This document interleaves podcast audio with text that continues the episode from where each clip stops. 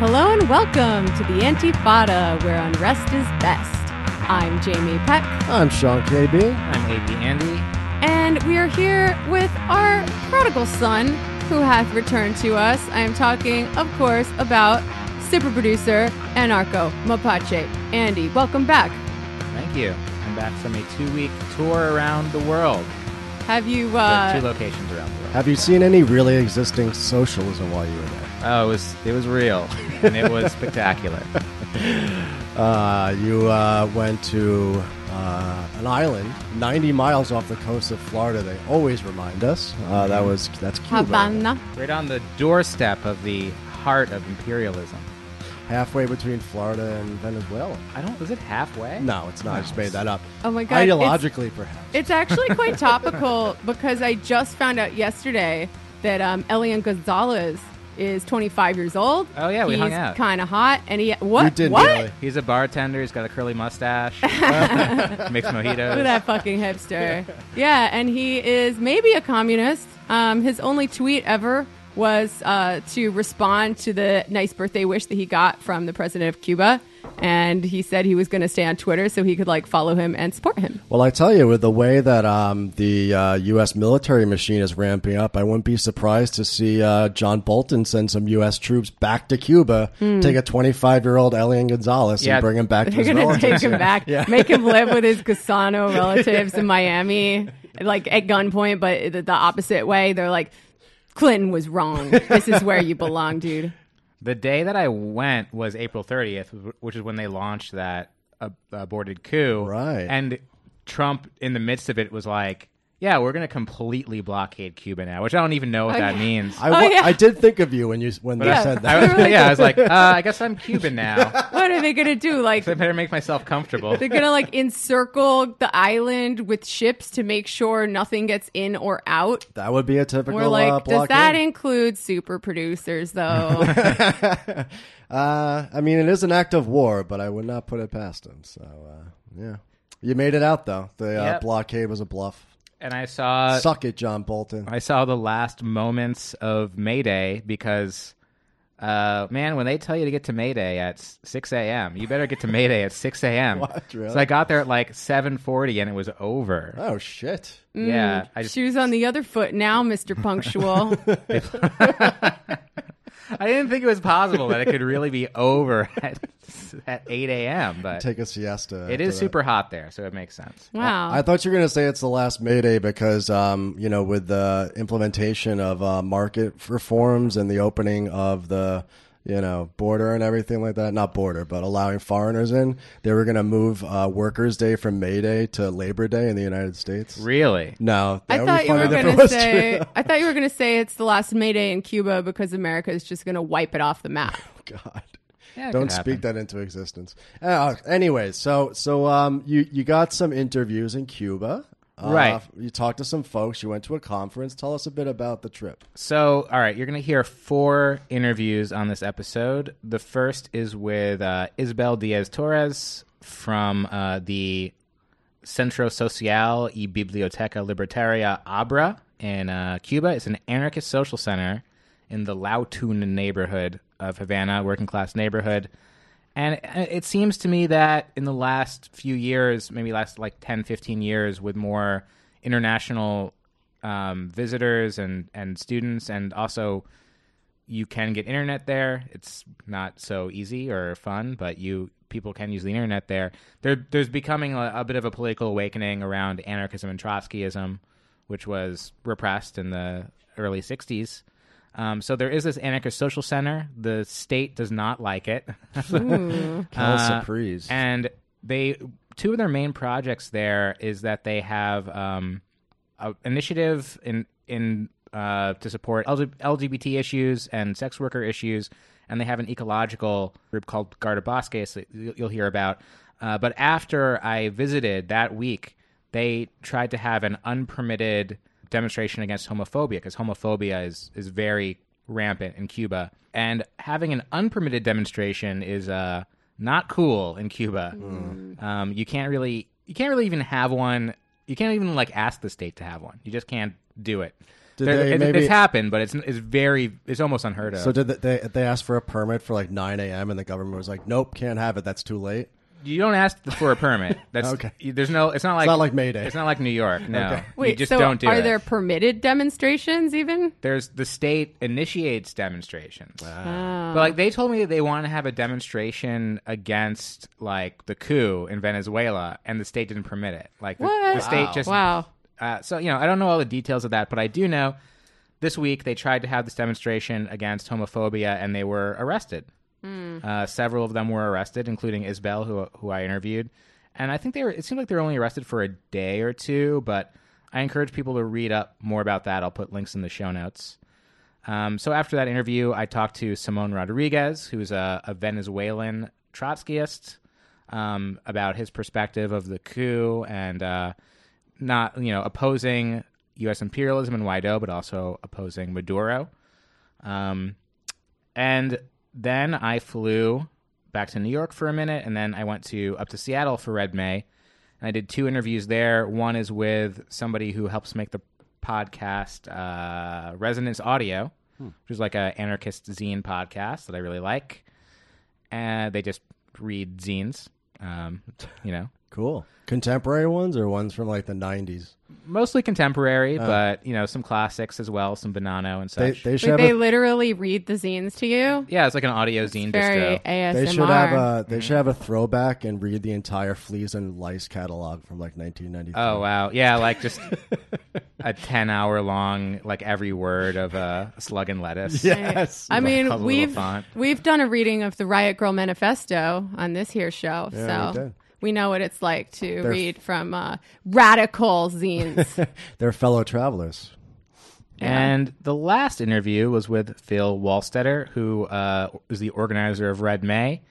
And so I talked to him a little bit about Red May and Seattle politics. And uh, you, you can't talk to Phil for too long before he tells you about his experiences in Chile in 1973. He was backpacking when the coup went down. Wow. Damn. shit. Um, so that'll be the end of the episode, and it's a little bit long, but I think they're all there's four there are four really interesting people. Cool. And the last thing I guess um, we should ask before we start these interviews up is this was the first um, Trotskyist conference ever in Cuba, is that right? Or since 1963?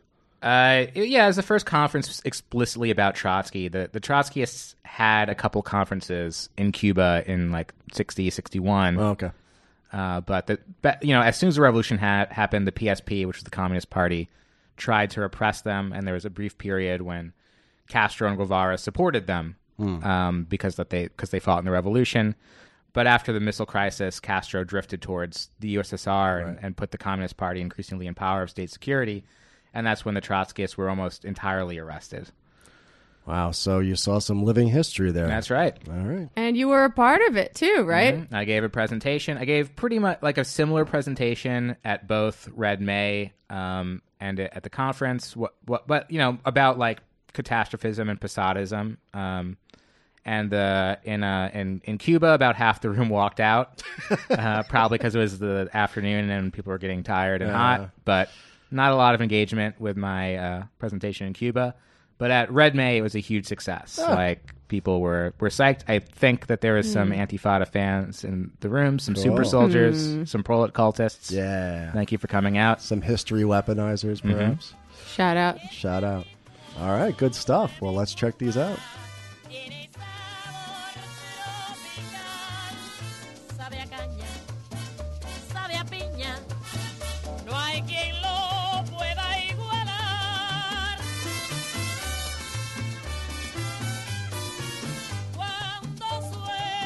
Something I did not expect to find in Cuba. It's a Biblioteca Libertaria. And I'm here with one of the organizers of the space. Um, tell me your name and what you do here and what's been going on this weekend at the Biblioteca. Hi guys, my name is Isbel Diaz Torres.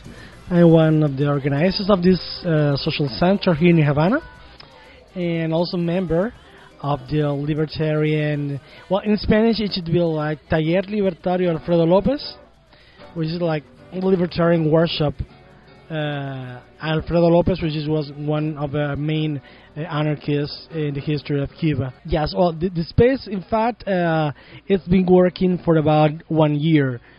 I mean, exactly one year because uh, we have our first uh, birthday in a way today.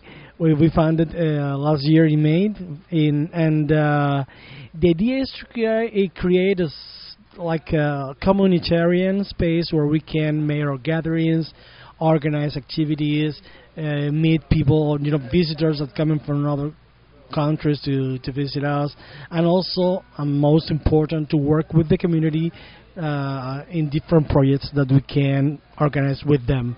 So, for example, we have we have like um, we have a garden where we involve the rest of the, or at least part of the neighbors, and uh, we also have I don't know like knitting uh, workshops. Um, we make um, we, we have like a like a like a movie. We make films on documentaries, sometimes di- directly on the street, and sometimes in here in the at the space here at ABRA. Uh, so we we are all the time trying to find what the community would need, uh, what would be interesting for the people here. This is like a neighborhood in the suburbs of our. I mean, suburbs maybe is not the same meaning for for the North Americans, but uh, it's, it's not the center of the capital. It's not like the Havana that you see in the pictures and the internet, etc. It's a very poor neighborhood, and that's this is where we are. And uh, Libertad Alfredo Lopez is the like the, the main organization that is working in this in this space right now. is is coordinating the activities here. And we've been we exist for about mm, more than I mean almost 10 years I would say. Almost 10 years. And um, it comes from a, a more wide network uh, that was uh, known as Observatorio Crítico which was a very wide uh, range of uh, you know left uh, leftist people here in Cuba uh, unfortunately, most of the different uh, projects and organizations that were uh, together in this network are not does do not exist anymore. Some because some of the activists just left the country or finished the projects or or I don't know. I mean, it's it's not working anymore, unfortunately. But you know, the libertarian group that was member of this network is still active. Is uh, and we are that's why we are um, developing this space. Anyway, we are not uh, like um, this is not a closed space. In fact, most of the people who attend this event that is taking place right now are not really anarchists, and we are not interested in producing a space only for anarchists. We are a bunch of anarchists. We are very interested in get connected with the people with with some kind of radical thinking, with uh, radical proposals about how to organize society, how to deal with the problems in Cuba and in the world, and and and we are very interested in people that we get in contact with have a very critical perspective, not only about Cuba but also about the international capitalism. So that's pretty much the perspective that we really defend. And mm, I don't know what. Else. Yeah, so th- this weekend I've been I wa- I went to the, some of the talk yesterday. You were talking about ecology, about queer rights. Um, it's all good. I love I like this song. I like Radiohead. You're talking about so this weekend you were talking about ecology, about queer rights, about strikes. So it's the the kind of stuff that you'll hear anarchists talking about anywhere in the world, but it's it's very interesting to find it in the Cuban context because, of course, uh, Cubans and uh, anarchists and Trotskyists and uh, anything to the left of the the Communist Party was suppressed in the, the 60s. So how did you come to have an anarchist space here, and, and what what is it like today to be an anarchist in Cuba? Yes. Uh, well, as I said, we are very few people, so it's very uh, difficult, like thinking ourselves as you know excluded from the rest of the leftists in the island, right? So we uh, we're all all the time trying to connect with a few people that have a critical perspective towards the government and still defend uh, um, a leftist a leftist perspe- perspective. So, um, being an anarchist here, it's like from as as I understand it, is trying to produce any kind of project not involved with the government, but not only involved with anarchists, but anyone with common people and leftist people in general, trying to produce a new kind of reality, trying to, uh, uh, you know, the Cuban people is so focused on what the government says, what the government propose, what the rules are, and we want to change that. We want to say, okay, we need to empower ourselves. We want to just produce our own projects. We and uh, mm, and in a way trying to to develop a different uh, logic. In a way, you know, it's it's Cuban people, the persons here, are very dependent on the government, or used to be very dependent on the government, and we're, we're trying to change that. We're, we're, we're trying to make, uh, mm, for example, giving give information to people about what's happening in the world, what's happening regarding social movements, what's happening with the left in other countries, mainly in Latin America, and what are they defending? What's what their strikes or uh, parades or march? What what is that about? What are what, what are their demands? It's because in Cuba, uh, the government is very focused on saying all the bad aspects of capitalism, but they don't make any like um, they don't point the response of people, the response of social classes, of work of, of, of the workers, of you know of the environmentalists, of feminists, because the people in the world is fighting. I'm completely sure that this war is fucked up, but fuck, it's fucked off. Up, up, right? Okay, but um, but there is the, the, we can see a response. We get we get we see some reaction in in workers, in women, in you know, in farmers, and I don't know everywhere in the world. People is fight fighting against uh, I don't know. Uh, mm, these in, destructive industries, uh, the privatization of water, and that's happening in Cuba as well. And nobody's protesting, nobody knows anything about it. And we want to make people aware of how is people reacting out there in the world.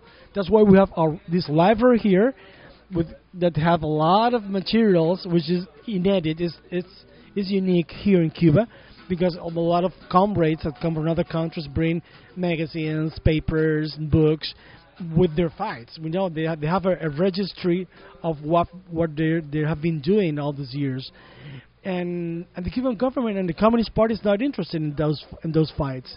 It's only interested in saying that capitalism capitalism outside is bad. And they, of course, they don't recognize that the way they are really building here in Cuba is some kind of state capitalism, and very, you know, very related with transnational companies or, um, And what what does the state think about this space and uh, and this we- this event this weekend? Okay, this is the fourth. This is what we call the Libertarian Spring, uh, and it takes place every year. This is the fourth time we do it every May, and well, I would I don't say I don't know the government because we don't have any line with government, so we don't know what they think about it. But we do have some sort of line with the with the political police. In fact, I I received like a citation from the police, uh, for the political police, uh, state security, two days ago, uh, for an interview, and they, uh, of course, they don't approve this event. They said that it would be illegal to do it. it they said it is illegal to have more than a certain number of people uh, gathering together in space. They say that it's illegal for us to receive in, uh, international comrades, you know, people from other countries um, in, and they directly uh, th- threatened me. They said that they, they were going to come for me. They were they were going to put me in jail, etc. So I know they don't like it, but still we do it. And as far as as now, you know, as you can see, yesterday was the first day, today is the second day, and everything has been happening with no problem. Everything was okay, so we are like uh, confident that we can, we will be able to finish our this week of uh, events, and nothing would happen. But we have, you know, the word of the police of the political police against us, and it's uh, yes, in a way, I'm a little bit afraid for my person, uh, and also for the space. You know, you're never completely sh- secure here. uh, You are never completely uh, safe here because at any time they will be able to come here, intervene this space, take everything with them, and it would be over. So you never know how long it's going to, to last this space. But well, it's been for we've been here for one year, working in the community, developing events on the on the on the on this house, and yeah, we have survived one year at least. So anarchism has a long history in Cuba, uh, as in much of Latin America, in the in the workers' movement of the 10s, 20s, and then I believe during the revolution as well. Uh, but it mostly went away. So how did it reemerge, and when did it reemerge? Well, yes, the Cuban anarchist movement was pretty much anarcho-syndicalist movement. So pretty much most of the workers here before the revolution, before 1959, were involved with anar- anarcho-syndicalism in a way. In fact, uh, uh, anarchists were members of the f- of, of the struggles of the Movimiento 26 de Julio and you know the Fidel Castro movement and also the movement of students at the university. So they were very mm, we were really important members of the, all those forces that fought against the, the, the dictatorship of Batista, Machado before, etc. But as you said, that what stopped at the beginning of the revolution. Both anarchists and Trotskyists were like eliminated from the, you know, the spectrum of the political spectrum in the island. Some of them were killed or just sent to prison or, or sent to exile. And this is we we didn't hear. I'm I'm checking about the years like 60, 61, 62, those years, and then after that, we didn't heard of any anarchist uh, movement anymore. We have some references during the 80s of this uh, movement, but we don't have any proof. Uh, we, really, we are really not sure that it really existed. Um, but with the uh, with the International School of Medicine that, that's here in Cuba, there were there's a lot of um, mm, comrades from Latin America, coming from Brazil, Peru, Venezuela, uh, Chile, other countries, coming to Cuba, and they brought again the ideas of Trotskyism and anarchism. And then one of our comrades, which is Mario Mar- Mario Castillo, he was first very attracted to tro- attracted to Trotskyist ideas. He was like a Trotskyist here in Cuba, and after that he met some comrades who were anarchists, and finally that's uh, the perspective that he shows he chose. And then he was very involved with different projects, uh, like countercultural projects, uh, artistic, and also political projects here in Cuba. Uh, when he was student and after after he graduated, and then uh, eventually we created, as I mentioned before, the Observatorio Crítico. And uh, we were working very hard at the Observatorio Crítico with all different groups and people uh, who were working like, in different areas like environment or mm, education. Even we have like some sort of party was the Socialismo Participativo y Democrático, uh, dem- democratic and parsi- par- participative uh, socialism. Participatory, Participatory, exactly. Yeah, yes, uh, yeah, and they were they were also members of a of a, Observatorio Crítico, but um, we didn't have like a real anarchist group. Then we decided to to create one, and that's the moment where we uh, joined the ideas because at that point I was not I was not considering myself as, a, as an anarchist. I was just a member of Observatorio Crítico. but then when I see the different perspective of my comrades, the anarchist perspective was the one that I felt was more uh, close to me. So I, I, I joined uh, I joined the joined the anarcho the anarchist group is the Taller Alfredo Lopez. Me, uh, my boyfriend and I both Jimmy Roque and I we both joined uh, the anarchist group, and um, and it, that took place about I would say almost ten years. It would be like eight years, I guess, or something like that. Eight years, and we were most of the people who were working in Observatorio Crítico, you know, the people who were really like, organizing activities and moving the whole network in a way were the anarchists.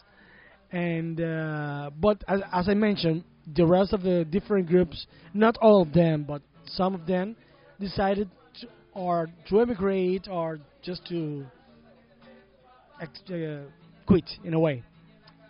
But at ri- right now, from Observatorio Crítico, we have the project Guardabosques, which is an environmentalist uh, project. Is Taller Libertario, Alfredo Lopez, which is the anarchist one. There's also one group. Is this one that you met today? Is um, I don't know if you saw the the film because uh, it's um, the um, this this uh, educational project uh, Trencito that they work in the community with children and grown-ups and with games that they were also members of Observatorio Crítico. So there there's a few different groups that still exist, but most of, of, of, of the groups uh, are not uh, here anymore. Mm, and then, well, we decided, okay, this is the chance now to really work in the on the line of anarchism, but but as I said again, it's not like I mean we are just right now in the group in the group we are about six seven people or something like that, so very few people. So we are not stupid enough to say, to think that uh, seven people is going to make the, all the changes that we need. So yeah, we we receive all, com- all kind of comrades, people, friends here in Cuba, and trying to create like a like a, a really different left in Cuba. One thing you told me about that you did here that really surprised me was you had a meeting between a Santeria priest and an animal rights group. Can you talk a little bit about that? Yeah, sure. It's it's quite unique and unique here in Cuba. I don't know in other places, but in Cuba, it's uh, it's not some not something that happens often, and it's uh, yeah. We decided because you know one of the members of the community that is working with us with, with us in at the garden is a Santeria priest, and uh, we have we had a very good connection. And I also I am also member of a of a animal rights uh, group, and we talk about it. We talk about it, the topic, the subject, and we also met another priest who was proposing like a different kind of practice, not using the sacrifice of sacrifice of animals on the rituals. And I when I when I discovered that, I found so excited about it because I saw a chance to uh, promote that idea of not sac- sacrificing no, no, not sacrificing animals for the for the rituals here. And so we, we decided to organize the event, and it, it was quite good. The conversation was very good. Even we even ended with a group of, of common tasks to do, like promoting this idea of non-sacrifice, not sacrificing, or not only not sacrificing, but also some kind of rational thinking about you don't need to sacrifice that amount of animals. You can you can use less animals. You can use less plants. You can use like for example like collective ceremonies. So you can use you can use only one animal for I don't know ten people. It's different than using ten animals for ten people. So that kind of ideas, maybe it can sound like cruel for some people, but for us it's, it's an advance because you, we need to have a dialogue with that tradition as well, with that culture, and I, I think it was very, it was worth it, wor- be, be, be, because you know that that uh, religion has a very deep root on on nature, on wild in a way. So all, the whole the whole cosmovision is related with nature, wild, you know, the elements, um, the rivers, water, fire, earth. So it's quite beautiful all the stories that they tell as part of the religion, and so I, I think they have some sort of sensibility that could um, that- that could produce a conversation, a dialogue with uh, animal rights defenders, and so it was super cool. Um, so to close it out, I think a lot of the listeners in the United States. I mean, this is kind of you know how I think without knowing much about Cuba. Uh, sort of look to Cuba as an example of someplace there was a revolution and have some idealization of of the revolution here, and uh, you know believe that this is a socialist society where people are taken care of and people aren't rich because but that's because of the embargo and this is this is what I think leftist uh, U.S. Americans think. So, I guess what do you think that our listeners in the U.S. should know about what Cuba's like and what the government's like? Well, I think uh, first of all, it's difficult just to define a project or a country after 60 years. You know, it's not the same Cuba that we lived during the first decades of the revolution and what the Cuban that developed during the 90s, during the crisis of the 90s after the collapse of the Soviet Union, or the Cuban that is existing right now. So there are different, and I just mentioned three different times, but there are you, you, we can see different different uh, stages of the development of the Cuban Revolution. So, first of all, what I ask people from other countries is that they need to update of what's taking place here. Some people don't even know the, that that that Fidel Castro is not here, and some some people don't know that Raúl Castro is not the president, or even that Fidel Castro died. So they need to update. Now we have a new, completely new, different uh, president right now who was not who, no, who did not fought in the Sierra Ma- at Sierra Maestra, and he he didn't expose his life for this revolution. So that makes a difference. Uh, first of all, the the second thing is that in this process of trying to get updated what's happening here in Cuba, you need to understand all the uh, how would you say like concesiones concessions uh, that that that the direction of the Communist Party has made in order just to survive in the power and, and remain in power here. So when you see all the different you know measures, the different guidelines of the Communist Party, or in Spanish we say that lineamientos del partido.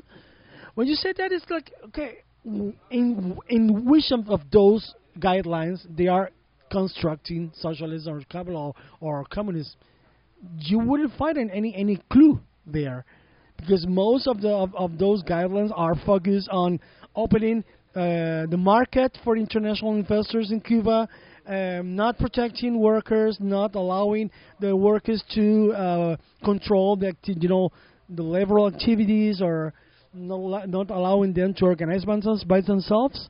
So how can you build communist or socialist not building it? There's no way you can we can get there. So that's really pretty much what's happening here, and and of course people is not aware of that because when you, people just read like you know the the headlines of the newspapers saying, for example, that the government, the president said that uh, what we have in Cuba is like continuity of the revolution. But that's not enough. You need you need to to really know what's happening here. Uh, yeah, and of course, I think there are some there's some like topics or ideas which are fixed in the you know in in the in the imaginary of people about what's Cuba. For example, Cuba is like a green, have a green agriculture, or we have no environmental impact. Uh, you know, the economic activities in Cuba has no environmental impact. All those are lies. As an environmentalist, I'm really concerned what's happening here in Cuba because the government is opening all, you know, all these areas like, you know, like natural reserve, uh, reserves, you know, natural reserves here in Cuba. They open that to foreign companies to come here and you know drill or developing open mines to extract whatever minerals they want.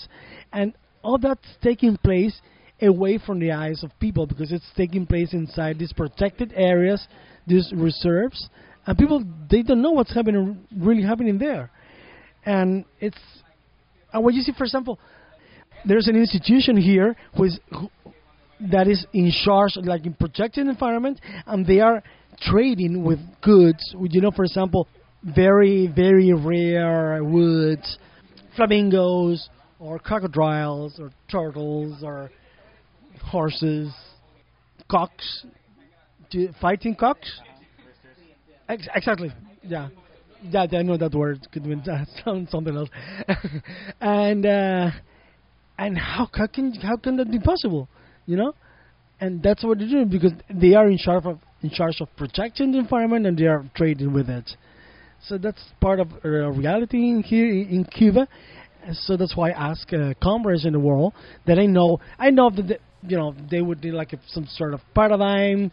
They need something in, in what to believe, but come on, let's go beyond that.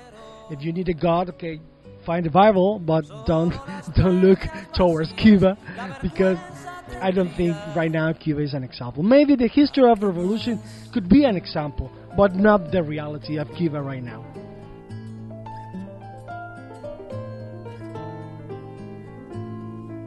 Tengo billetes como de octava clase, pero así viajo, contento de ir de viaje, pues para un viaje me basta con mis piernas, viajo sin equipaje. Más de una mano en lo oscuro me conforta y más de un paso siento marchar conmigo. Pero si no tuviera, no importa, sé que hay muertos que alumbran los caminos.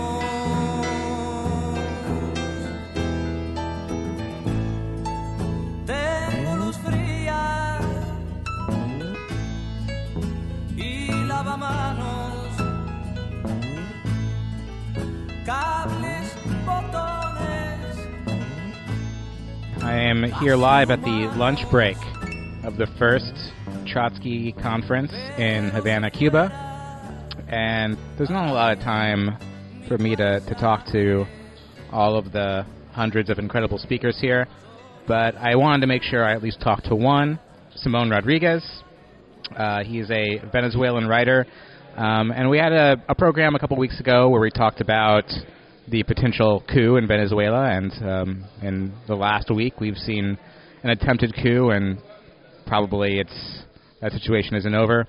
So uh, I want to talk with Simone a little bit about how how he understands the situation in Cuba and how we can think about it.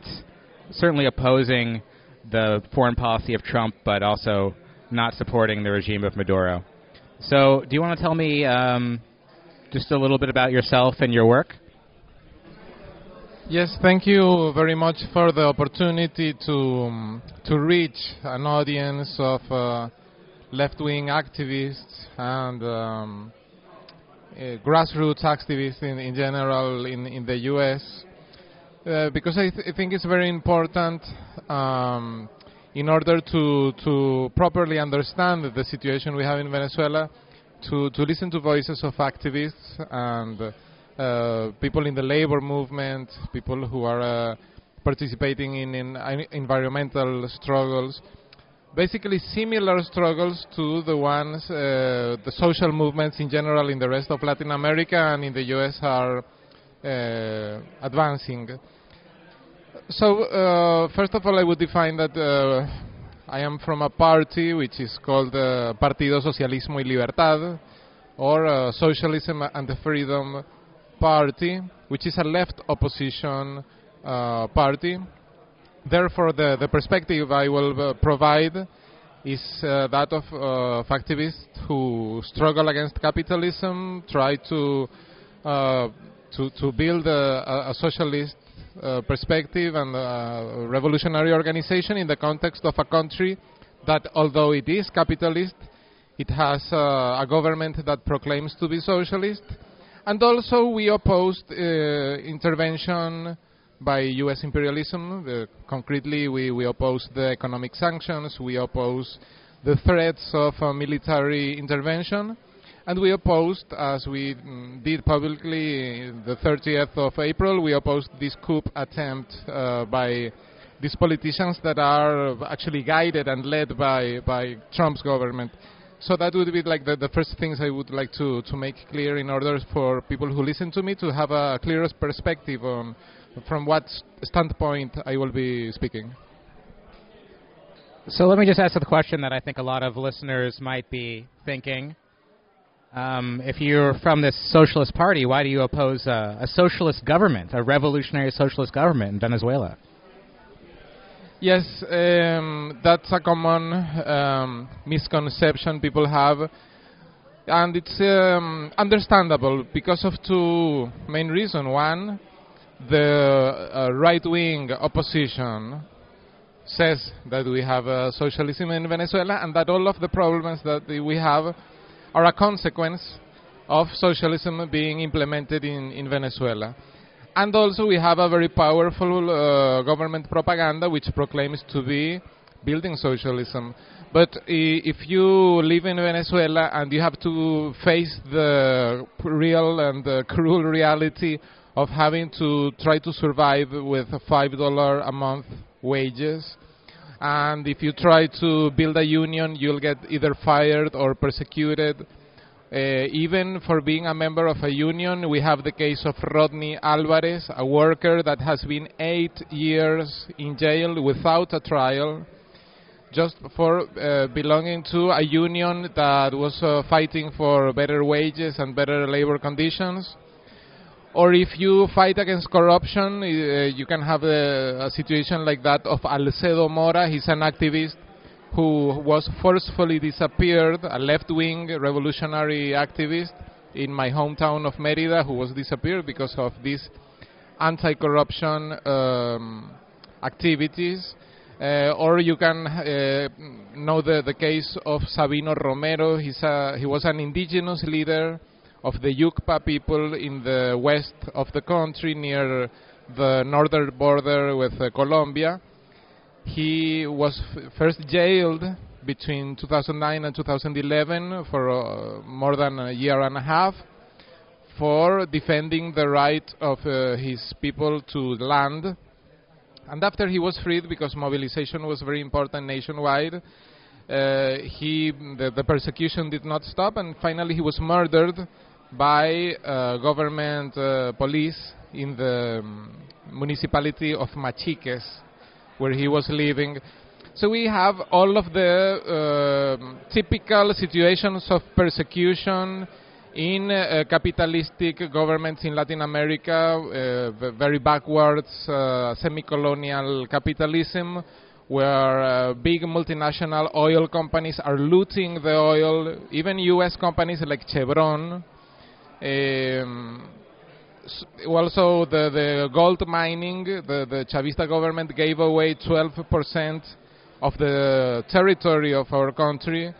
Uh, this is a territory um, uh, larger than the country of Portugal, uh, twice the size of the Dominican Republic. I mean, we're talking about a big uh, extension of land. Two big, big uh, destructive uh, mining companies like Barrick Gold, uh, basically Canadian uh, company, Gold Reserve, also Canadian, Chinese and Russian interests. So, uh, when, when you examine closely beyond the propaganda, beyond the fog of, of misinformation, the type of social and economic relations we have in Venezuela, you, you have to conclude that they are capitalist and that therefore uh, there is uh, it is justified to build a socialist revolutionary opposition to a government which uh, represses uh, the people and which also applies these capitalistic, uh, very semi-colonial capitalistic uh, policies. So you, you you consider yourself a part of a revolutionary party. How does the revolution that you envision differ from the so-called Bolivarian revolution?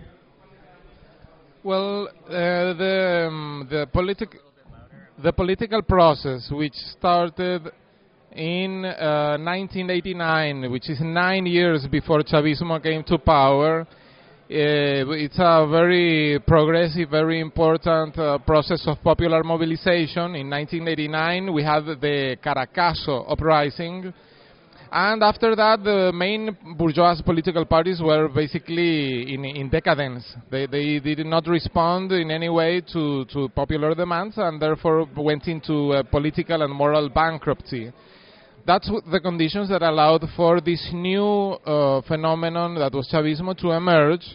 Uh, however, this is a government that is um, similar to other nationalistic uh, Latin American governments like uh, Torrijos in Panama or Velasco Alvarado in Peru or the first government of Perón in Argentina. It's not completely new, or perhaps Cárdenas in Mexico. And these are uh, capitalistic and uh, bourgeois governments that have uh, certain uh, confrontations with U.S. imperialism. Uh, we side, of course, uh, with uh, the correct and just demands of, of the Venezuelan people in these confrontations. But also, we have no confidence in that uh, national bourgeoisie will be able to deliver uh, transformation into socialism. What do we propose that is radically different from what the Bolivarian bourgeoisie is doing? Well, we, for one thing, we think that uh, the oil industry should be in the hands of the Venezuelan state and the Venezuelan people, not in the hands of big multinational companies like Chevron who are looting the Venezuelan oil. Also, we think that uh, this uh, Arco Minero del Orinoco or uh, Orinoco Mining Arc, which uh, is a, a very large portion of the country given away to gold mining, well, the, this is a project that is very destructive and should not be uh, pursued. We think that wages should uh, be decent and allow for the working class to to survive in, in, in really uh, through their labor and not have to go out of the country. More than three million people have fled uh, the country in these last years uh, because of this uh, total economic destruction we think that uh, the foreign debt, which has been uh, contracted in, in a, a, an illeg- illegitimate way, uh, should not be paid. We, we do not recognize as legitimate the foreign debt that the Venezuelan Venezuelan regime has acquired because also by paying this foreign debt, this has had a terrible economic uh, consequence for Venezuela. Uh, more than 80 billion dollars have been paid in the last five years at the expense of cutting the imports, even basic imports like food and medicines, creating really a catastrophic economic uh, situation. And uh, what we would say is that uh, this money should not be used to pay the vultures of the financial markets in Wall Street while people are starving. Also, we would say that it's necessary to do a land reform in order for peasants to start producing food. Venezuela has a lot of land, but mostly unproductive, and uh, there's no reason for us to have to depend on, on food imports, really. Uh, so th- those are some of the things that we would uh, uh, differ with the Venezuelan government. Uh, also, we advocate obviously uh, freedom for, for the unions to, to organize, to have their assemblies, to elect democratically their leaders, and these are uh, rights of the working class that are being crushed right now. So I think the the political question that always comes up around opposing a left wing government, uh, whether or not they're legitimately left or revolutionary or what have you, is do you enter a united front with them to defend them against imperialism, or do you attempt to oppose the uh, impose imperialism and the government independently of a united front? And I think that's a question that always comes down to the particularities of the situation. So, what does it look like for you and your organization, your left opposition, uh, to face both the, the the misery of Venezuela right now, the crime, the poverty, uh, the the oppression of the government, but then also face down this impending coup, if not invasion, from the U.S., Brazil, or Colombia?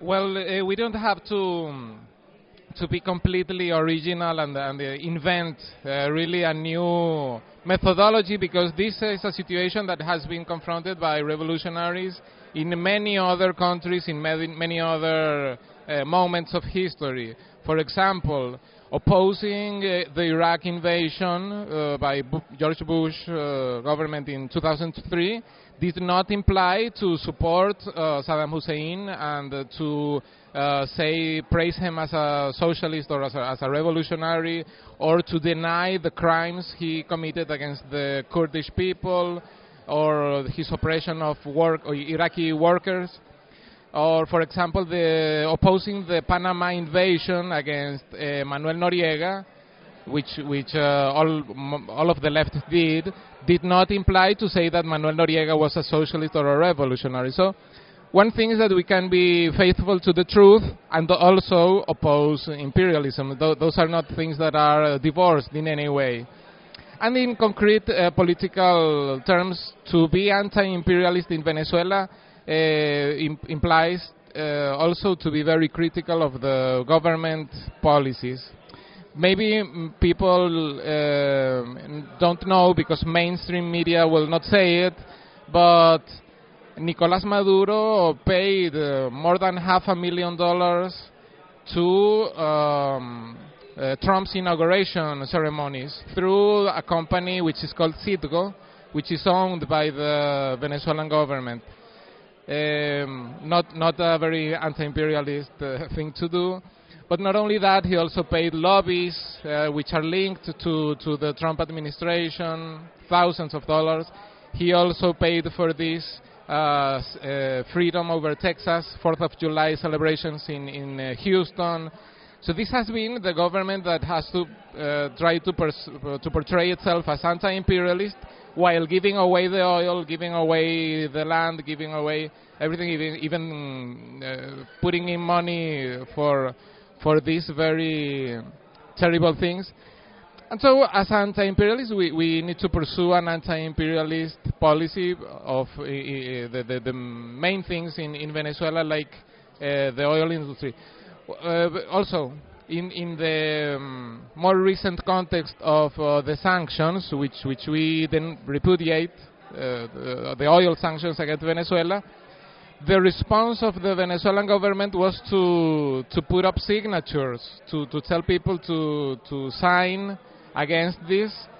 Well, maybe an opposition party like us, which does not have a state, does not uh, have a lot of resources, can uh, do such a campaign. But for a government to to not uh, take any serious measure against uh, the, U- the U.S. imperialism to deter these aggressions is also something that uh, very clearly shows the, the limitations of the Chavista bourgeoisie. The, what is the strategy of the Chavista government? Is to rely on the military. They say that the military are socialist, that the military are nationalistic, and uh, we don't agree at all. The, the military in Venezuela was most of it trained. The high commands had been trained in the School of the Americas, for example. The, the defense minister went to Fort Benning uh, to, to receive uh, counterinsurgency courses. So these are uh, military with a very reactionary mindset, only that for opportunistic uh, reasons they, they proclaim to be Chavistas or, or Bolivarians. But really, uh, the Venezuelan people cannot trust this very repressive and corrupt military. Only we can rely on our own autonomous mobilization and organization, and therefore, uh, although the, the coup uh, attempt in, in the 30th of April failed, it's uh, not the, the last attempt at a power grab that we will have, and uh, the way to confront it is for uh, really autonomous mobilization of the working class and the government by repressing the workers, by restricting the freedoms of the, of the Venezuelan workers, is uh, playing against the possibility of such a mobilization. So, what does this autonomous movement look like in Venezuela? H- how would you rank the size of the left opposition, and and what did they do specifically on a day like April 30th when all sides were saying come out to the streets? Well, we, uh, the, the PSL, um, Freedom and Socialist Party, have a participation in the in the oil union. Our comrade Jose Bodas is the Secretary General of the Oil Workers Federation of Venezuela. We also have uh, comrades like uh, Orlando Chirino, who was a presidential candidate in 2012, who is a um, uh, oil- uh, workers uh, leader with uh, a lot of prestige. There are also other left-wing uh, opposition organizations like uh, Marea Socialista, for example, who came out of the official uh, party, the PSV, in 2016, and also um, agree on, on uh, a lot of points regarding the necessity of having a workers and left-wing alternative. And well, at the level of, of uh, unions, there's, for example, the Health Workers Union of the capital city of Caracas, which is called Sirtra Salud Distrito Capital, uh, with a, a comrade uh, who is independent, but he- he's uh, from the left opposition as well. He's called uh, Tony Navas. So there are a lot of, uh, of union activists, youth organizations activists, and also political parties like ours and, and others, which have this independent position. Um, really, we we try to um, to build up on that autonomy as as a perspective for uh, a, a political alternative. Although we have to say that because the workers' movement has been crushed by the government, uh, it's not no not a coincidence that we have a five dollar monthly wage that ref, uh, uh, expresses the reality that the workers' movement has been hit very hard by the government. Um, we, we campaign around things like uh, trying to get uh, workers who are political prisoners, like uh, Rodney Alvarez, out of jail. We also advocate, uh, in the case of the solidarity from leftist activists and organizations around the world, to oppose U.S. sanctions and to oppose these, these uh, threats. Really, the, the coup attempt of the 30th of April very quickly uh, dissolved into nothing. Uh, It was very clear from the start that uh, an attempt by 20 soldiers to take a military airport was uh, really a bluff. It, it wasn't, uh, I mean, uh, any serious um, attempt at, at military confrontation. So in, in that um, in that uh, situation, we, we rejected this by, by a statement, and uh, had the, the situation progressed, we would have done other things. But really, all we had time to do was uh, reject it uh, uh, publicly. And what do you think it would look like in Venezuela if there was a successful coup or there was some sort of external invasion? What do you? I mean, no one can know for sure what would happen, but what what do you think is reasonable to predict? The situation is degenerating into a very chaotic uh, crisis, and therefore it's uh, hard to know. Also, the U.S. government is uh, very erratic and and uh, has its own internal crises, so it's hard to predict. However, we see symptoms of uh, the the U.S. government really preferring uh, to support a reactionary coup inside Venezuela rather than invade. It's, it seems very clear from the Lima Group uh, uh, statements and from the statements of uh, Trump himself, they would really, really prefer to to either have that uh, way out or to negotiate with the Chavista military, which they say they have done, and which the defense minister of Venezuela confirmed that there, there had been uh, exchanges and, and communications between the Chavista military and the U.S. government. They would prefer a negotiated way out or either to co-opt uh, the, the Chavista military into a coup.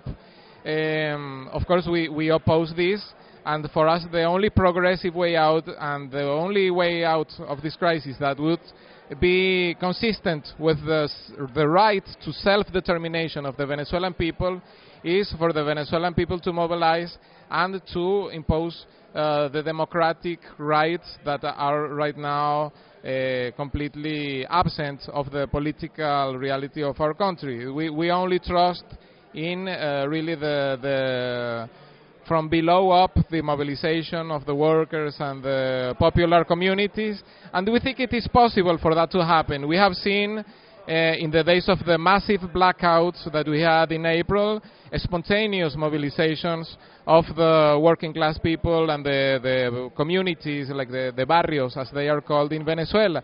So it's not impossible to have a generalized mobilization, a spontaneous mobilization.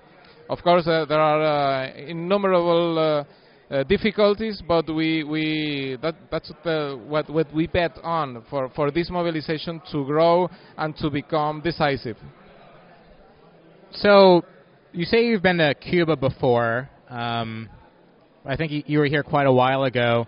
How do you, how do you think? Uh, and Cuba is also a country that has you know ongoing sort of economic problems as a result of being blockaded for you know it's having a, a communist government. What are, what's the situation like in Cuba compared to Venezuela today? The situation is very different. We have hyperinflation in Venezuela because of a policy implemented by Maduro, which consisted of restricting imports to pay foreign debt and also uh, creating a huge mass of money, of, of uh, Venezuelan currency, which has really no uh, no no relation to the circulation needs of the Venezuelan economy. So those two basic uh, policies created hyperinflation and the total destruction of the wages. Um, nothing similar is happening currently in Cuba.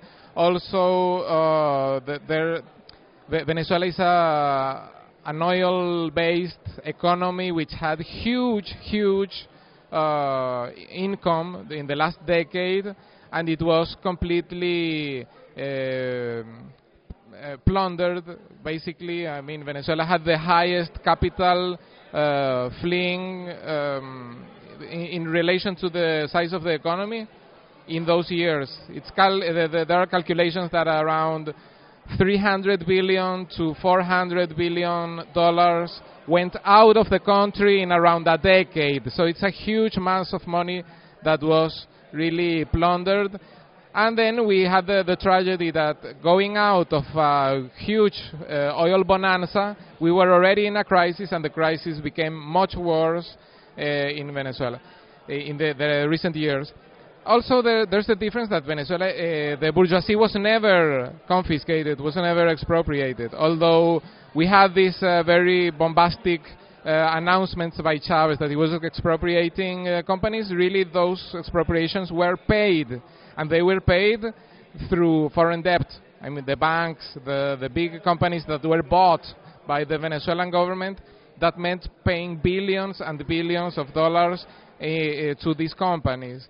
So uh, nothing similar to, to the origins of the Cuban uh, Revolution happened there. I mean, we didn't kick out the equivalent of United Fruit in Venezuela, which the equivalent would be Chevron, uh, Texaco company.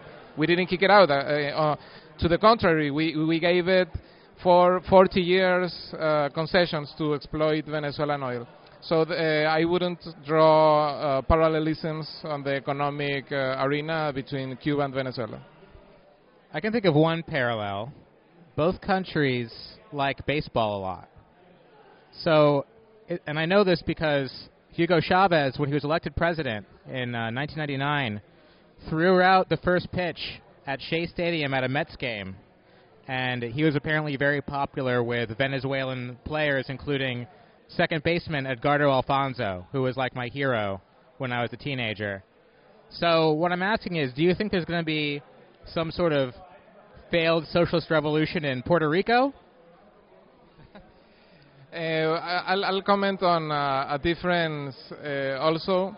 Um, is that uh, the, the crisis started before there was anything similar to a blockade? We can say that after the January oil sanctions, there's something similar to, to a blockade against Venezuela, but really the crisis started in 2014 and uh, these sanctions were only applied uh, January of this year. There were some financial sanctions the second half of 2017, but nothing compared to to the uh, Cuban embargo or, or blockade, uh, as it's called. Um, regarding the joke, I will uh, skip it. Well, I don't appreciate you dodging my question. It's a very serious question. But thanks a lot for talking, and let our listeners know how they can get uh, more of this kind of information in English. Yes, well, thank you again for the opportunity. Hopefully, this will be uh, inciting um, a renewed interest in, in uh, knowing more about Venezuela. We are participating in a broad-based uh, project, which is a web page in English about Venezuela. The um, the address is uh, VenezuelanVoices.org, org, and uh, there you can find uh, several different um, analyses, articles, writings on Venezuela by uh, basically independent and left opposition sources. Uh, that would be a, a recommendation. And also, well, to, to look up uh, Venezuelan left uh, wing publications and use some some translation app. Um, it's a it's a good thing also to to do. But also uh, to to end, I would uh, renew the call to to be very strongly opposed to all of the reactionary Trump policy against uh, the Venezuelan people, but also to, to put yourself in the shoes of, of the Venezuelan workers and the Venezuelan people who are suffering uh, a situation that is not 100% uh, the fault of the U.S. There is also a responsibility on a repressive capitalist and corrupt government uh, which it's, it's part of the reality, and therefore to be really in solidarity with the Venezuelan people, you have to, to assume their perspective. Uh, that's that what I would ask of activists and the people concerned with the, the fate of the Venezuelan people. Thank you very much. Muchas gracias, Simón Rodríguez, y buena suerte. Si quiere conocer a Martí y a Fidel,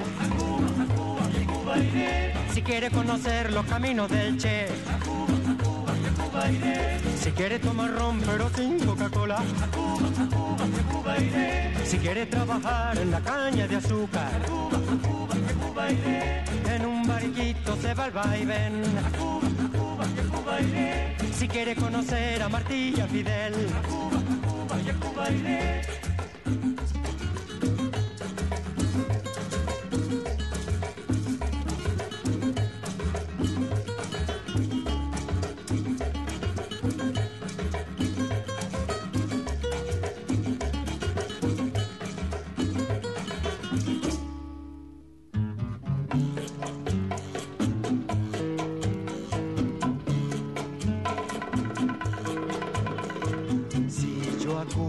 Le cantara, le cantara una canción, tendría que ser un son. So I'm back in the United States after my trip to Cuba, but I'm not done traveling. I'm currently on the road to see Bhaskar Sunkara talk at Red May. Let's not talk about Bhaskar right now. Let's stay on the subject of anarchism. I've got a uh, someone here who produces a really great uh, podcast of anarchist zines and books that I think everybody should check out. It's called Resonance. Would you want to introduce yourself and talk a little bit about the podcast? I am Amalthea, and I help produce this podcast called Resonance, um, an anarchist audio distro. We make zines and uh, odd and books into audio content, um, and we've been going for four years now, and we have around like a hundred um, different publications up on our website. What are some of the titles or some of the episodes that you've done? One thing that I'm particularly excited about that we have put out um, and that we're kind of coming to an end is this series of um, the Unquiet Dead, which is um, we're releasing it a chapter at a time, but it's a book sort of about fascism, mythology, and um, a lot along the lines of essentialism as being a this kind of common common theme of a lot of fascist uh, currents. Yeah, we have a lot of kind of like insurrectionary classics. Alfredo Bonanno.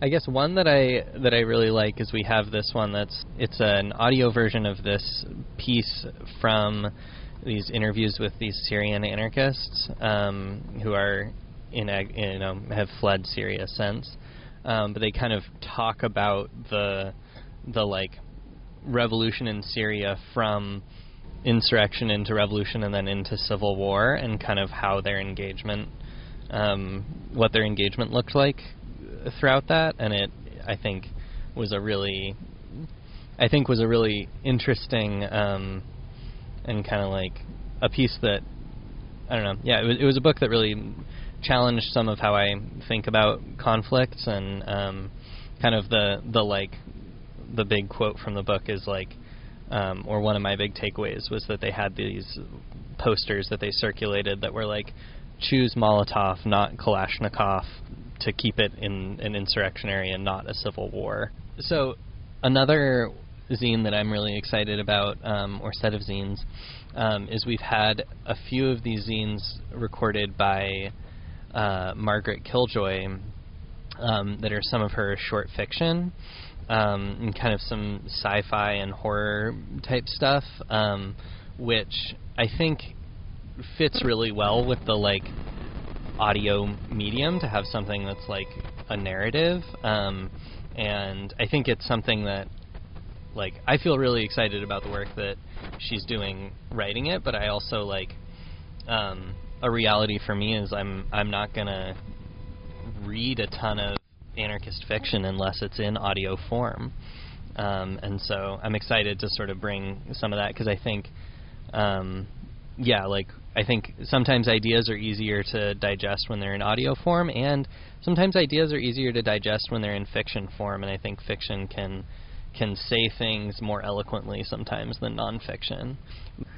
So you said that a lot of the stuff that you rec- that you record are zines. Now, for our younger listeners, what is or was a zine? Yeah, so I guess it hadn't even occurred to me that zines are now kind of out of fashion. Um, but a zine is just basically just short for magazine, um, but it has taken on this kind of like subcultural uh, connection with kind of punk and Riot Grrrl and and that whole um, history where a zine is often um, kind of like handmade or typed on a typewriter and then photocopied.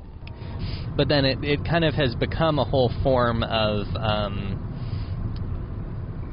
anarchist propaganda and kind of like this whole thing of having these short, maybe like between 12 and 60 pages or something pamphlets um, that are a lot of how anarchists have done like political education for I mean probably since the printing press. Yeah, I think it's a it became like the anarchist media uh, of choice because it was you know it's expensive to print a newspaper or or books. There's only a few people that could really afford it, and there's the these sort of underground networks of eh, there were there weren't just anarchist and punk scenes. There were all kinds of zines. It's just like how people who are you know not like outside the mainstream culture expressed themselves before the internet.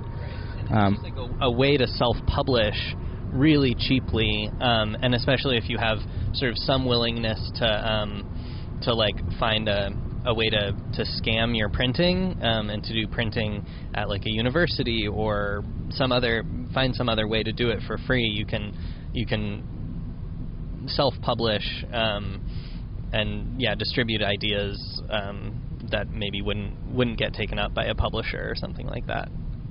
Yeah, exactly. But then the internet came along and said, "Zines, what's the point? Just have a blog." It's WordPress.com slash anarchy, and that's you know it didn't kill the zine, but it turned it into more of a boutique item. And now I I notice that much more popular than zine fairs and like the zine section at a store, there'll be art books, which are just photos and illustrations, and usually really fucking sucks. Um, but even that, I think people are reading less of even blogs and uh, and and uh, IGD and anarchist news and such. They're listening to more podcasts. Podcasts is where it's at. So Resonance takes the zine and puts it in your podcast app because you're you're too lazy to read the zine. Like you don't appreciate you had to walk 10 miles in the snow to the info shop to pick up the zine. Now it just goes to you immediately. I think kind of part of the motivation for the project started because we were kind of me and a number of my friends and comrades were engaged in kind of like a, one of those high points of struggle um, where we lived, where it was like we were kind of in the streets a lot and kind of trying to, to do a lot. And we were finding that we really were needing to do political education on like a couple things. Um, and so we did what we knew how to do. We like went and printed just hundreds of these zines on the subject that were these conversations we kept having, and they were they were sort of conversations about respectability and um, representation and priv- kind of the manipulations that people make of privilege politics. Um, and so there's this this zine taking sides um, that we were really trying to push. Um, and um, or no, it wasn't called Taking Sides. That's the the book that has come out of it since. But it's it was um, it was called Revolutionary Solidarity. Um, uh, uh, what was it? Uh, something for accomplices, a reader for accomplices, and Is that the uh, a- accomplices not allies type stuff? Ac- Accomplices Not Allies is one of the, the texts in that uh, in that compilation, um, but we were sort of like this this zine is saying the things that we keep getting into arguments with people about in the streets. How can we get this idea out there? Um, and like, how can we kind of like instead of having this conversation again and again, or in addition to having the conversation again and again, kind of like promote put these ideas out into the world? Um, and that's on on one walk home from a demo one night, um, me and another person were sort of like, I was like, well, I'm not going to read it. If you if you read it, I'll figure out how to edit it, um, and we can we can make it into an audio zine. Um, and that sort of like started this role of um, of making all these audio zines. Um, and you know, now I look back on that um, text, I still love the text, but the audio zine, I'm like, oh god, the audio quality is terrible. Like, and the I should have mixed music into it, and but um, but it was it was a great start, and I think it and and I think it did reach people who wouldn't have it wouldn't have reached otherwise. And I know part of my impetus for it was I was like, I don't. I want a project like this to exist because I don't read most of the zines that my friends are are throwing around and saying like, "Oh, you really should read this essay," or "You really should read this," or um, because I'm, you know, don't have a ton of free time to to read, but I do have a lot of time where I'm at work or I'm like doing dishes or something like that, and I can be listening to a podcast. You know, it's the same reason why people listen to podcasts. But this like, I think the cool thing about having it be something in text that's in a podcast form is it like allows people who like consume one medium exclusively to communicate with other people who ex- consume a different medium exclusively. The way I like to listen to Resonance Audio is I like to get high and go to the gym, and I don't do anything too complicated at the gym when I'm stoned uh, for safety reasons. But I'll, but I'll I'll bench press. That's fairly straightforward, and I'll listen to some Bonanno, some you know some more contemporary texts of insurrectionary anarchism.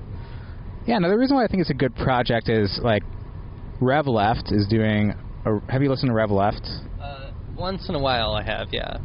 So Breht is doing a really good job of using that platform. Um, it's a pretty popular show of, of educating his audience about like Marxism, Leninism. You know, reading some texts, uh, summarizing the texts, and up, updating it to contemporary stuff. Um, and also, you know, I, I've seen like some anarchists get kind of mad at at their platform because they do have so much uh, Marxist Leninist stuff. But I mean, he's just using the medium to spread his politics, and anarchists and wh- whatever other tendency can do the same thing. So that's why I really am glad that Resonance is doing what it's doing. Also, the CrimethInc podcast does a really great job with that stuff, and I like to think we, you know, we've got our own tendency as well here at the Antifada. What are some other podcasts that you would recommend uh, for listeners interested in anarchism and related subjects? Um, I'm a huge fan of the CrimethInc podcast, though it's kind of wrapping up right now. The the podcast is doing um, uh, also doing an audiobook um, of their their Borders book, uh, No Wall They Can Build. Um, but I'm yeah huge huge fan of them.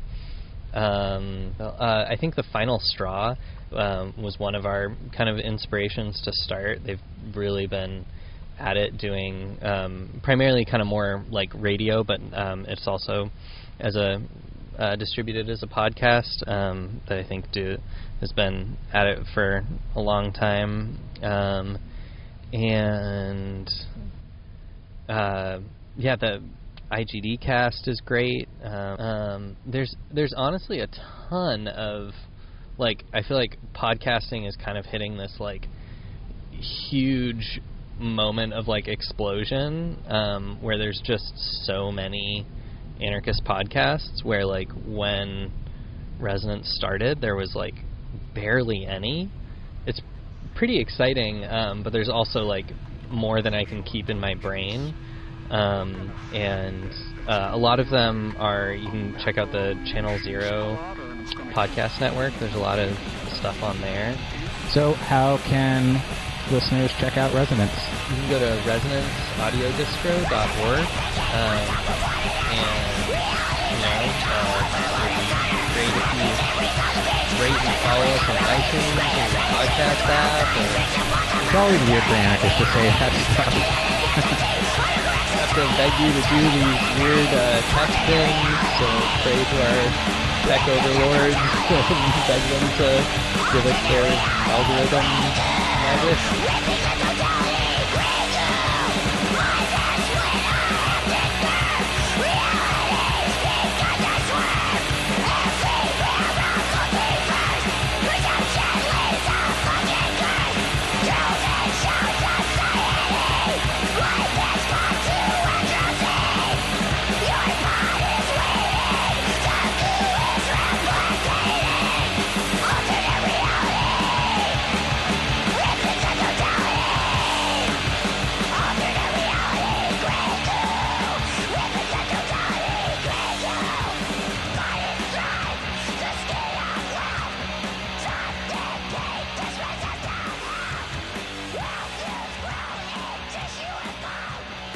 Uh, I am now in Seattle. I just had a great weekend. Um, it's part of a month-long series called Red May, and I was invited to speak on Sunday after the Marxathon. We talked about Althusser and the Fragment on machines, and marched around uh, Capitol Hill in Seattle with red flags. It was a long weekend. Um, I think everybody's pretty tired after it, but this is just one of four weekends, like 25 events. I had to interview the organizer of it, Phillip Wohlstetter. So why don't you tell me a little bit about Red May and how you came to organize it? I basically uh, been involved producing kind of uh, doing art events. Uh, I had a kind of part of a situationist surrealist group called Invisible Seattle, uh, which combined sort of guerrilla art uh, with interventions in politics, but in a, a theoretically very ungrounded way. Uh, we were against things like developers and we were anti-imperialist, but uh, never having read Capital at the time, I had no sense of what what the force that was uh, essentially uh, deploying itself throughout the world, what kind of system we were part of, what the totality was, uh, and the financial crisis kind of brought that home, and uh, I had been impressed by. Conferences like uh, historical materialism was putting on in various places. They were, of course, geared to academics, and I was thinking we need a left public sphere where all of the good work on the kind of Marx research project into capitalism uh, that's going on can at least be presented in terms that are accessible uh, to people who just walk in and are kind of asking, well, whoa, what are capital flows doing to my city, and why are the rents going up, and so forth. Uh, and the idea was to mix that sort of month-long teach-in with a kind of guerrilla art festival. Uh, so the first two years we had curators uh, art, uh, doing kind of interesting stuff. So we had a, a guerrilla event in uh, the Seattle Public Library, which was designed by Rem Koolhaas and has this wonderful fourth floor that looks like the space station in 2001, but painted red. So we always wanted to do an event in there, and we, uh, we did something called Red Labyrinth, where we treated it as a, the labyrinth of capitalism that we had to get out of. We all wore red masks and walked through it, and we put a minotaur in the labyrinth and filmed the whole thing. So, you know, there are things like that that go on during the month, and and uh, we all carry ar- carry around red flags, and. Uh, the red flags have nothing on them, and uh, uh, they they form a kind of a a, a, a, a, blank slate upon which people can project whatever form of left activity or left horror, if they're looking at it from outside, uh, that uh, they want. And and our the way we phrased it is, we ask people to take a vacation from capitalism for a month. Uh, uh, to pretend for a month that the market is not the solution to the problems that the market creates. Uh, uh, we want people to uh, live in the red, to eat red food, to wear red clothes, to read Karl Marx, and to live prodigally as if there's no tomorrow. So that's the kind of premise of it. And um, so yesterday was this Marxathon, so it was a lot of sort of technical classes on Marx and Marxist thinkers. Um, then leading into me talking about Posadism, which was, I think, a nice kind of, uh, I don't know, you know, it wasn't a joke, but it was a comical chaser. Yeah, it was a nice, uh, fun dessert. Uh, I think that kind of sums up the premise of the of the month. It's not just this, you know, dry academic, or uh, you know, it's not just lectures on the current political moment from activists. It's not just art and public events. It's a combination of different things designed to foster a culture and, and build a a small group of people interested in acting together. Um, and one of the things that you do is a, a communist coming out day. Do you want to describe that? Oh, uh, we had a I have an event called Coming Out Communist uh, at a bar. Uh, and the premise is essentially you didn't come out of the womb as a communist or a socialist or an anarchist, whatever you are. Uh, your parents probably were not of that uh, any of those stripes, unless of course you were a red diaper baby, which is becoming rarer and rarer. And you probably didn't get encouraged to go in that direction in school. Uh, somewhere along the way, you found yourself uh, with elders on what's called the far left, uh, and yet uh, you still have relations with your parents, maybe, and you still see friends from high school. So the question is, how do you negotiate uh, the new self that you become with the way they remember you? I'm I'm looking forward to hearing very interesting stories from people. Uh, so I, I want to ask two more questions that maybe will spiral into some other questions. Uh, first, you know, Seattle has this long history of socialist struggle, the, the famous general strike of 1919. 1919. Um, of course, the WTO riots. I'm sure some things happened in between those 80 years, but uh, t- today it's at the hotbed of the, the struggle against Amazon and other big corporations. So maybe you can just give give an overview of what's going on politically in Seattle. Well, I'll start. I'll start with the right because that's uh, uh, the uh, Amazon has upped its role in local politics big time in the last two years. Uh, they'd never given to a local election before, but they gave 300,000 to the mayor and got the mayoral election and got the mayor they want. Now it was announced in the paper after they gave another 300,000 uh, dollars that the Chamber of Commer- Commer- Commerce is collecting big time from local donors to try to kick out the progressive members of the council. Uh, and they're doing this openly. And you know, one would think that uh, uh, this n- naked effort to buy an election would inspire disgust in the voters, but uh, with their ability to kind of fine tune their message about bringing a Seattle where things are civil again, uh, as opposed to having uh, vulgarians like uh, Kshama Sawant uh, raise a shrill voice for things like $15 an hour. I mean, these people are trying literally to, to buy back the city. And it's very, very hard because uh, they have a lot of support among people who work for them. I mean, there are, of course, great, there's a great a group of left tech people, but people who have come to town, uh, six-figure salaries, and can't find uh, apartments, and so want developers to build a lot that they can afford. You know, and me- meantime, the newspaper is. Uh, yesterday there was a. Uh, they're always publishing suggestions as to where the people who formerly lived in Seattle can go now that they can't afford it, and it. Uh, one of them began, if you don't have a BA degree in Seattle, you probably can't afford to live here. But uh, there's a lot of opportunity in Toledo and uh, Spokane.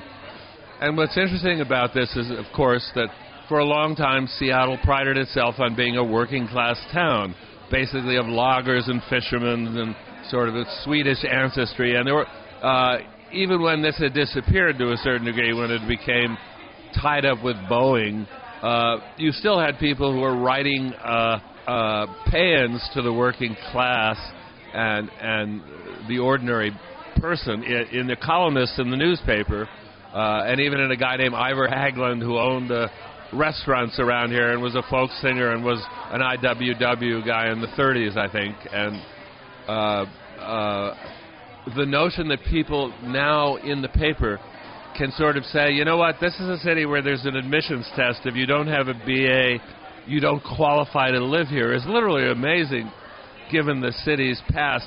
Not that people should be pushing for it, not that capital should be pushing it for it. That's not what's amazing.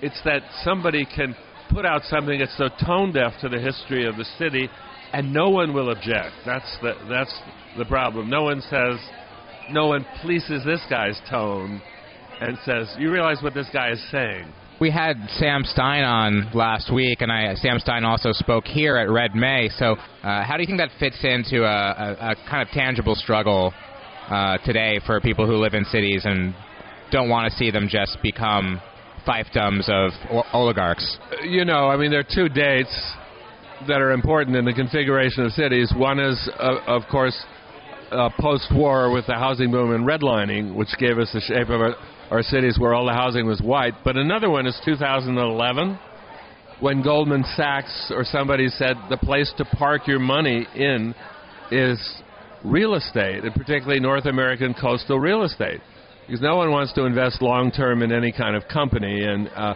most uh, the stock market is going on fumes and uh, announcements, and no one really can predict how long that's going to go or not. You know, so for people who are looking for safety, that's where it is. So there's there's been a huge amount of capital flowing into real estate. And what's interesting about it is you can read about it in the Financial Times, which is a, a good source for what's where capital is going in the world, but you won't read about it in the local papers. When this happened in Vancouver, uh, it took about eight years before anybody acknowledged that there was money coming in from outside that was driving up the prices. Uh, uh, people would tell city officials and say, no, no, it's just supply and demand, you know, something like that. And the big problem, of course, is that when people invoke the law of supply and demand, they're invoking the idea that there are a certain number of houses and there are a certain number of people looking for them. There are not enough houses for all the people looking for them. But when you upzone and build all those houses, eventually the rents are going to come down because uh, there will be uh, fewer people than the housing that's offered. Except it's not people that are looking for houses, it's dollars looking for real estate.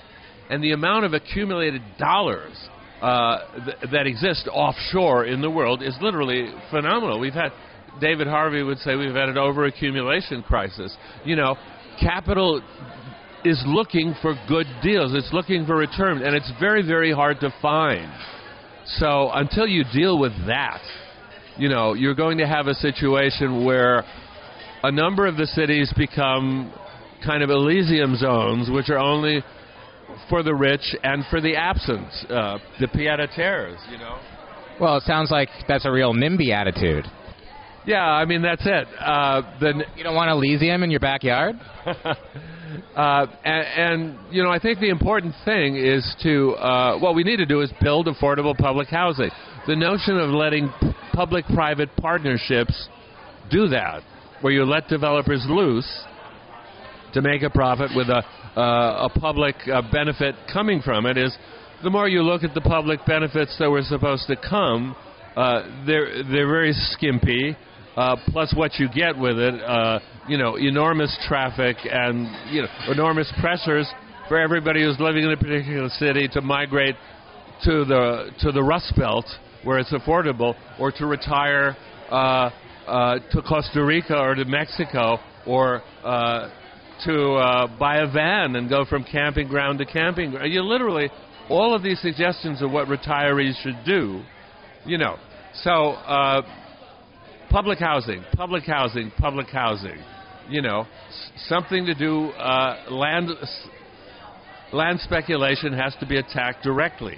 You know, and there's no, unfortunately, there's no way to regulate that within capitalism. We need we need to move beyond capitalism. And the argument that we have to ameliorate the problems of housing for the homeless, and we do have to do whatever it'll take to get people into homes.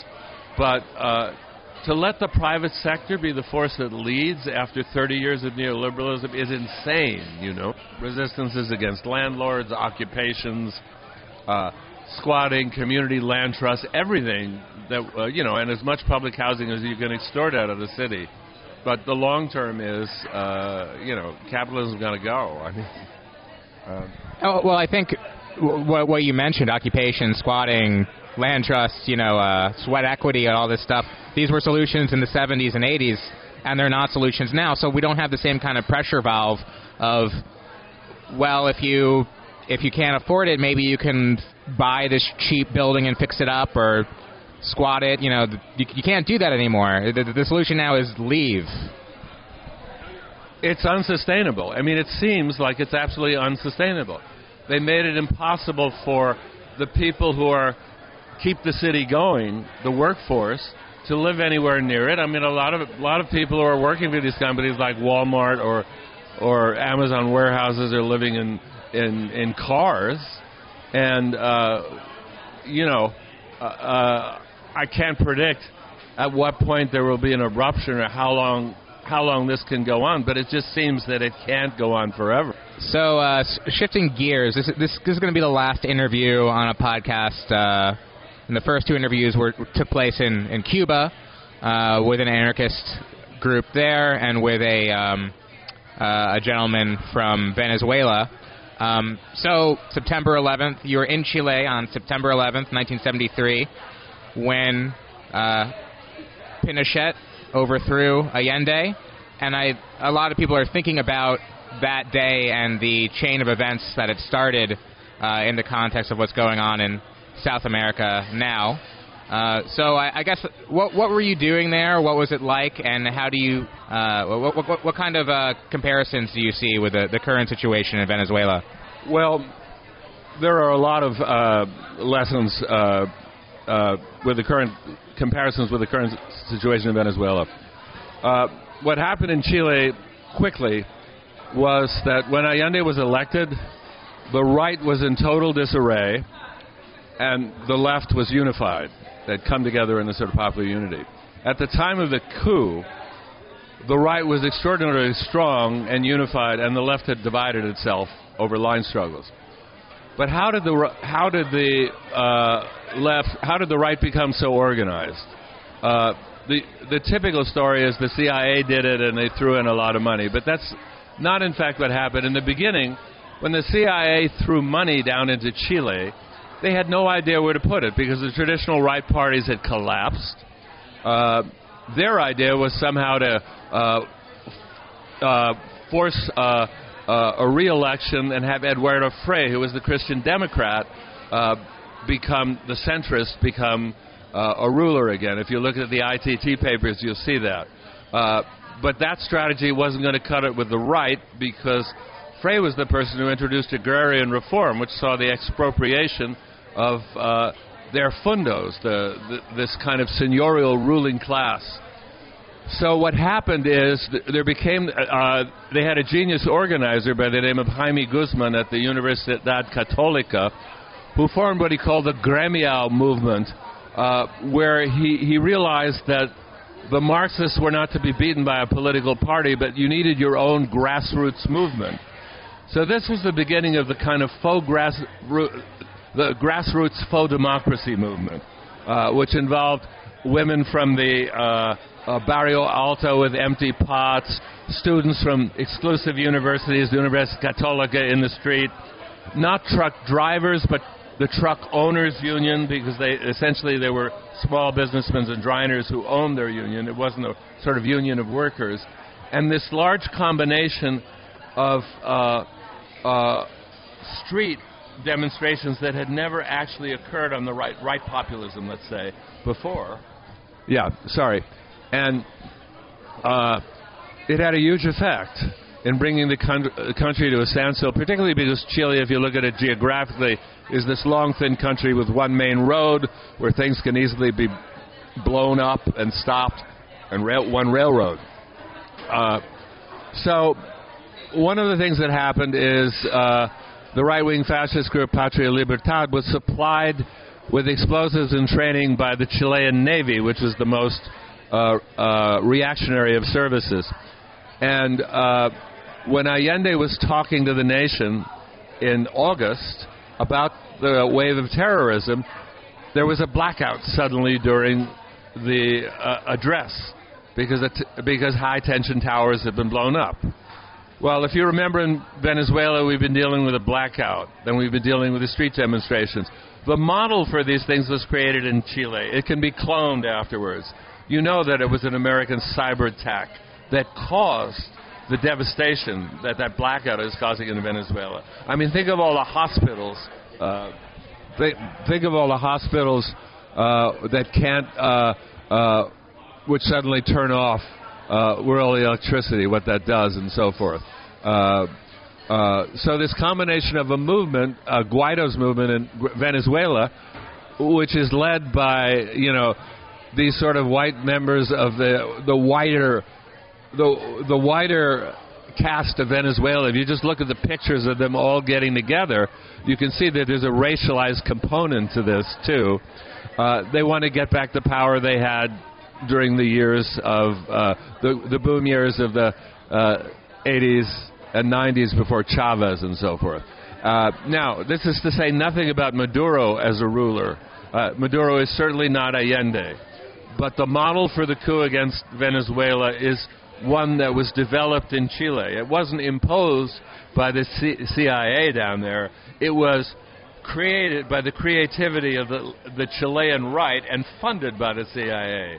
But the CIA, obviously, American intelligence agencies know a good thing when they see it. So it was so successful in Chile that it's now been exported to Venezuela. Yeah, and I- I'd like to hear some of your on the ground experience. If, yeah. I was uh, I traveled from Colombia to Chile for about a month, from 72 to 73. Uh, I Colombia, the country. Colombia, the country, yes.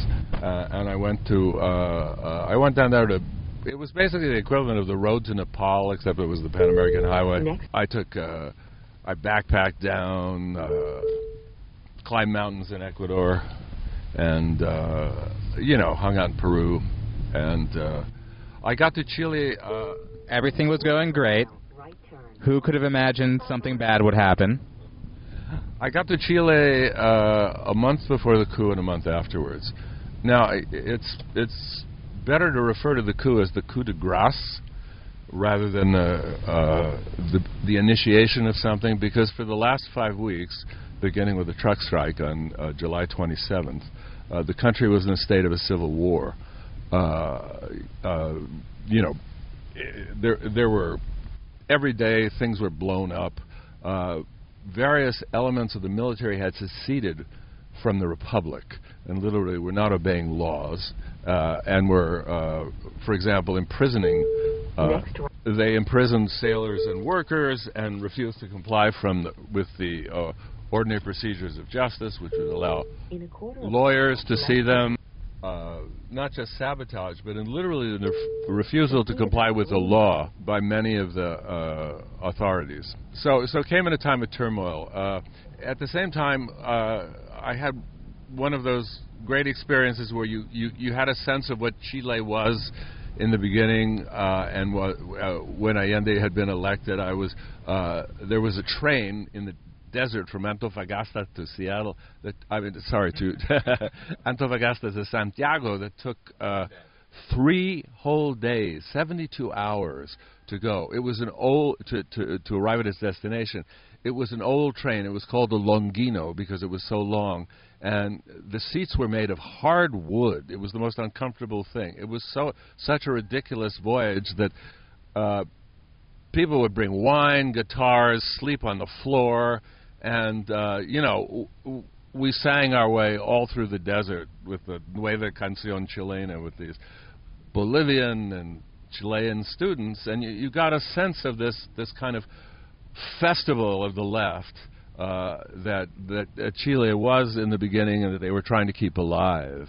You know, you songs like Páralo, páralo, el voz del pueblo que lo plantea Salvador. Páralo, páralo, paramos el conspirador. And I hear these songs in my head all the time. Uh, you know, when I when I think of the the place. So, uh, uh, one of the persons I met on the train, this, this Bolivian guy was at the Universidad Técnica. I ran into him in the street.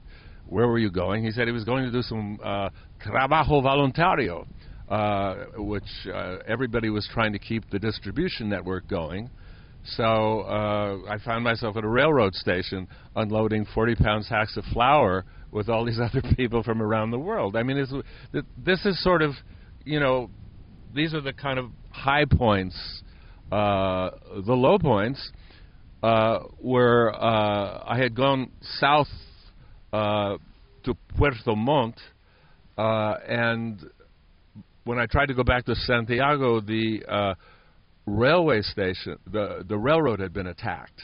This is about eight days before the coup, and uh, there was no service between the nor- the south of Chile and the north of Chile for uh, five days. The country was literally cut in half, and they had blown up all th- these bridges and tracks, or you know, uh, and we, I, we got on the train heading back, and people have been waiting and camping out in the stations for five days, so that when you stopped at each station, it was like rush hour uh, in a New York subway. Everybody, everybody just crammed in, and when we were one third of the way back to Santiago, the place, the the cars were all full up, so they never stopped again. And as they drive, uh, as, as they uh, hurtle through these stations, you'd see all these people have been re- waiting for five days. Uh, I thought the train was coming, would be shaking their fists and say, "Carajo, why stop for us?" You know, and uh, so we, here we are in an, a New York subway for like 12 hours of rush hour till we finally get to this plane, and they stop. The train stops, and the conductor comes in and says. Uh, uh, we have one more bridge to cross. It's the bridge at Rio Claro. Unfortunately, it hasn't been repaired yet. So what we're going to do is we're all going to get off the train, and we're going to walk across the bridge. And then there's another train coming from Santiago that will pick you up and take you to Santiago. So like you know, four, six hundred people get off this train, walking in this narrow channel up to the bridge. And when we get to the bridge and started to walk over, the central part of the bridge, this little eight foot section, is gone. There's nothing but space there. And they've put on over it this kind of wooden board with. Uh, I don't know. I mean, it, it was wood atop of some sort of steel uh, ramp that connected one side to the other. There were no uh, uh, there were no railings to hold on to when you went across, and of course, uh, you know, I mean, I had I was a mountain climber, so I was used to walking over things like that. But there were these 80 year old women carrying suitcases, and I was thinking it's just amazing that no one going across this thing one by one fell into the river. It was insane. And the bridge was damaged by like a right wing attack. Yes, no, it was blown. Uh, yeah, I mean they they blasted the navy. The navy basically supplied explosives to Patria Libertad, the right wing fascist movement, and they supplied the training too. And not only that, one of the admirals. Ismael Huerta, who later became the uh, junta's uh, representative to the United Nations, offered his house uh, to be blown up so they could blame it on the leftists because their whole thing was their whole story was there were 14,000 Cubans in the country that were planning a coup. Sounds familiar. Yeah. It was called Plan Z, which they broke out afterwards. They said uh, this coup was a, a, a defensive coup. Uh, basically, uh, the left was planning a coup uh, with Cubans where they were going to kill Allende. Uh, and in some versions, they said Allende had authorized a coup that was going to kill himself. It was crazy. It was crazy. This thing was written up. People compare it to the protocols of the elders of Zion. So, you know, by the time the coup had happened, every single, ar- all the armed forces, all of the leaders who were constitutionalists had been purged, and it was uh, it was a unanimous coup. The uh, left had talked about splitting the military, and it assumed that when there would be a coup, the loyal uh, soldiers of the military would fight with the left, and uh, but that didn't happen. Now, could that have happened? Well, it, it happened in Venezuela with the first coup against Chavez, uh, and and it, that's more or less a model of how you you stop a coup. What happened first was officers and some people from the elite and the oligarchy took over, and then immediately they announced all their ideas about closing Congress and all of the kind of repression that the right wanted to put in. You know, the so-called it, it ran under the banner of democracy, but the first thing they did was uh, immediately there uh, in, in in Venezuela, as I understand it, uh, there was a huge uh, gathering of uh, uh, people in uh, uh, the squares, and uh, loyal military came back and i- essentially imprisoned uh, the people who had temporarily succeeded in imprisoning Chavez. That could have happened with Allende, it um, and it's very interesting when one considers what the left strategies were at the time. There were really only two that were promoted. One was this notion uh, of arming the people, about passing passing out rifles to the uh, the industrial. There were there were kind of industrial Soviets called cordones and so forth, and and the idea was uh, Allende failed to. Uh, uh, uh, failed to uh, let these things be passed out. So that's why he was overthrown. The policy that Allende followed was to depend on the head of the army, General Prats, to keep everybody in the army loyal and to stay within the Constitution. Well, that clearly failed. But there was actually another policy uh, uh, which Allende didn't want to follow because he was afraid it might lead to a civil war, uh, uh, as the, the model of the Spanish Civil War, the three years of fighting, uh, was ever in his mind, and and that policy was. Uh, at the point where they knew which generals were loyal and which were disloyal, they knew, they knew they, there were a certain number of generals who were obviously disloyal, uh, uh, and uh, for example, all of the wives of these generals protested at the house of the commander in chief, uh, Carlos Prats, who was a constitutionalist, that they all wanted to get out. And the very fact that anybody's wife was there, essentially acting a- as a proxy for these generals, was a sign that these people were mutinous. They were mutineers. Uh, Allende had the power to dismiss these people, retire them from the service. Uh, that would have provoked a coup, probably, but it wouldn't have been the massive unified coup that happened 15 days later. It would have been a disorganized coup and might have, in fact, resulted in exactly what happened with Chavez. That a few of these people would have started the coup and the rest of the army would have come back following some loyal officers. That, to me, was the only possible out uh, at that time. Um, so, uh, but it's it's not a generalized lesson. It's just that historically specific moment in Chile. You know, it's there's never a sort of point where either armed struggle or uh, parliamentary struggle is definitively superior to anything else as a universal tactic. I mean, it all depends on the moment. Yeah, from my limited understanding of the situation, it, it doesn't seem like you can really co- uh, conclusively make an argument over what should have happened or you know how where Allende went wrong. I, even I forgot where I read this, but I remember reading that in the months leading up to the coup, when it seems you know likely something like that was going to happen, Allende met uh, with some the Soviet ambassador. I think he might have even gone to Moscow and, and said, uh, "There's going to be a coup soon. Can you help me out? Is there anything you can do?" And the Soviets concluded, "No, we can't. You're screwed. We're not going to be able to help you. There's nothing we can do to stop this." I don't know if you're familiar with that story. Yeah, Allende went uh, basically, despite all of the uh, notions about Allende being a bridgehead for Russia in the Western Hemisphere that you'd hear from Kissinger and Nixon and so forth, the Russians were interested in détente at the time. They were very, very careful about their involvement outside of their immediate sphere, and they were very. They gave very limited aid to Allende. Uh, the the aid that he got, uh, and particularly the moral uh, and enthusiastic aid, was from Cuba.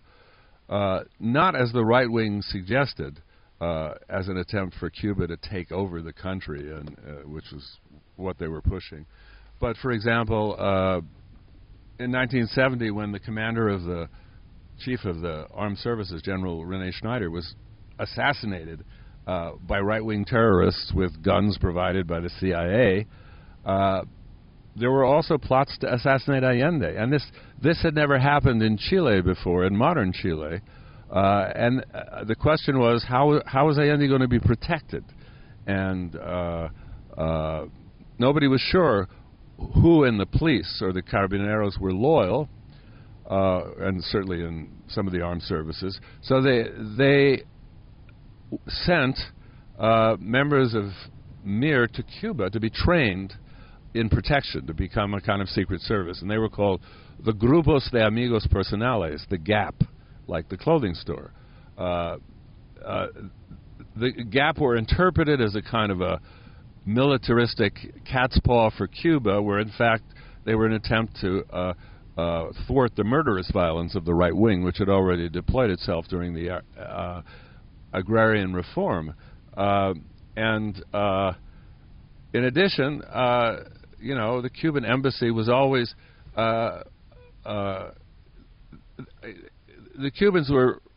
There's a famous line from someone, uh, maybe Fidel said this. He said, "You know, we can't really run an economy very well, but we're terrific fighters." You know, and when you think of the Cubans in Africa and the and the help they extended to uh, uh, Nelson Mandela to the point where he invited Fidel to the uh, uh, to his inauguration. Uh, uh, the Cubans in Chile were famous for many of them saying, "I want to." Uh, when the coup was happening, I will stay and I will fight and die beside you. You know, to defend your government. And and eventually, you know, they were sent out, but some of them did die. Again, not to uh, not to intervene in uh, Chilean politics, but to help defend a legitimate government. In other words, they fulfill the role in the world as protectors of a democracy that the U.S. always claims when it entered Vietnam or other things. But the Cubans really did it in two cases. Now, It's almost refreshing now that Trump doesn't talk about democracy the way that all the other, you know, Obama and Bush and Clinton had, you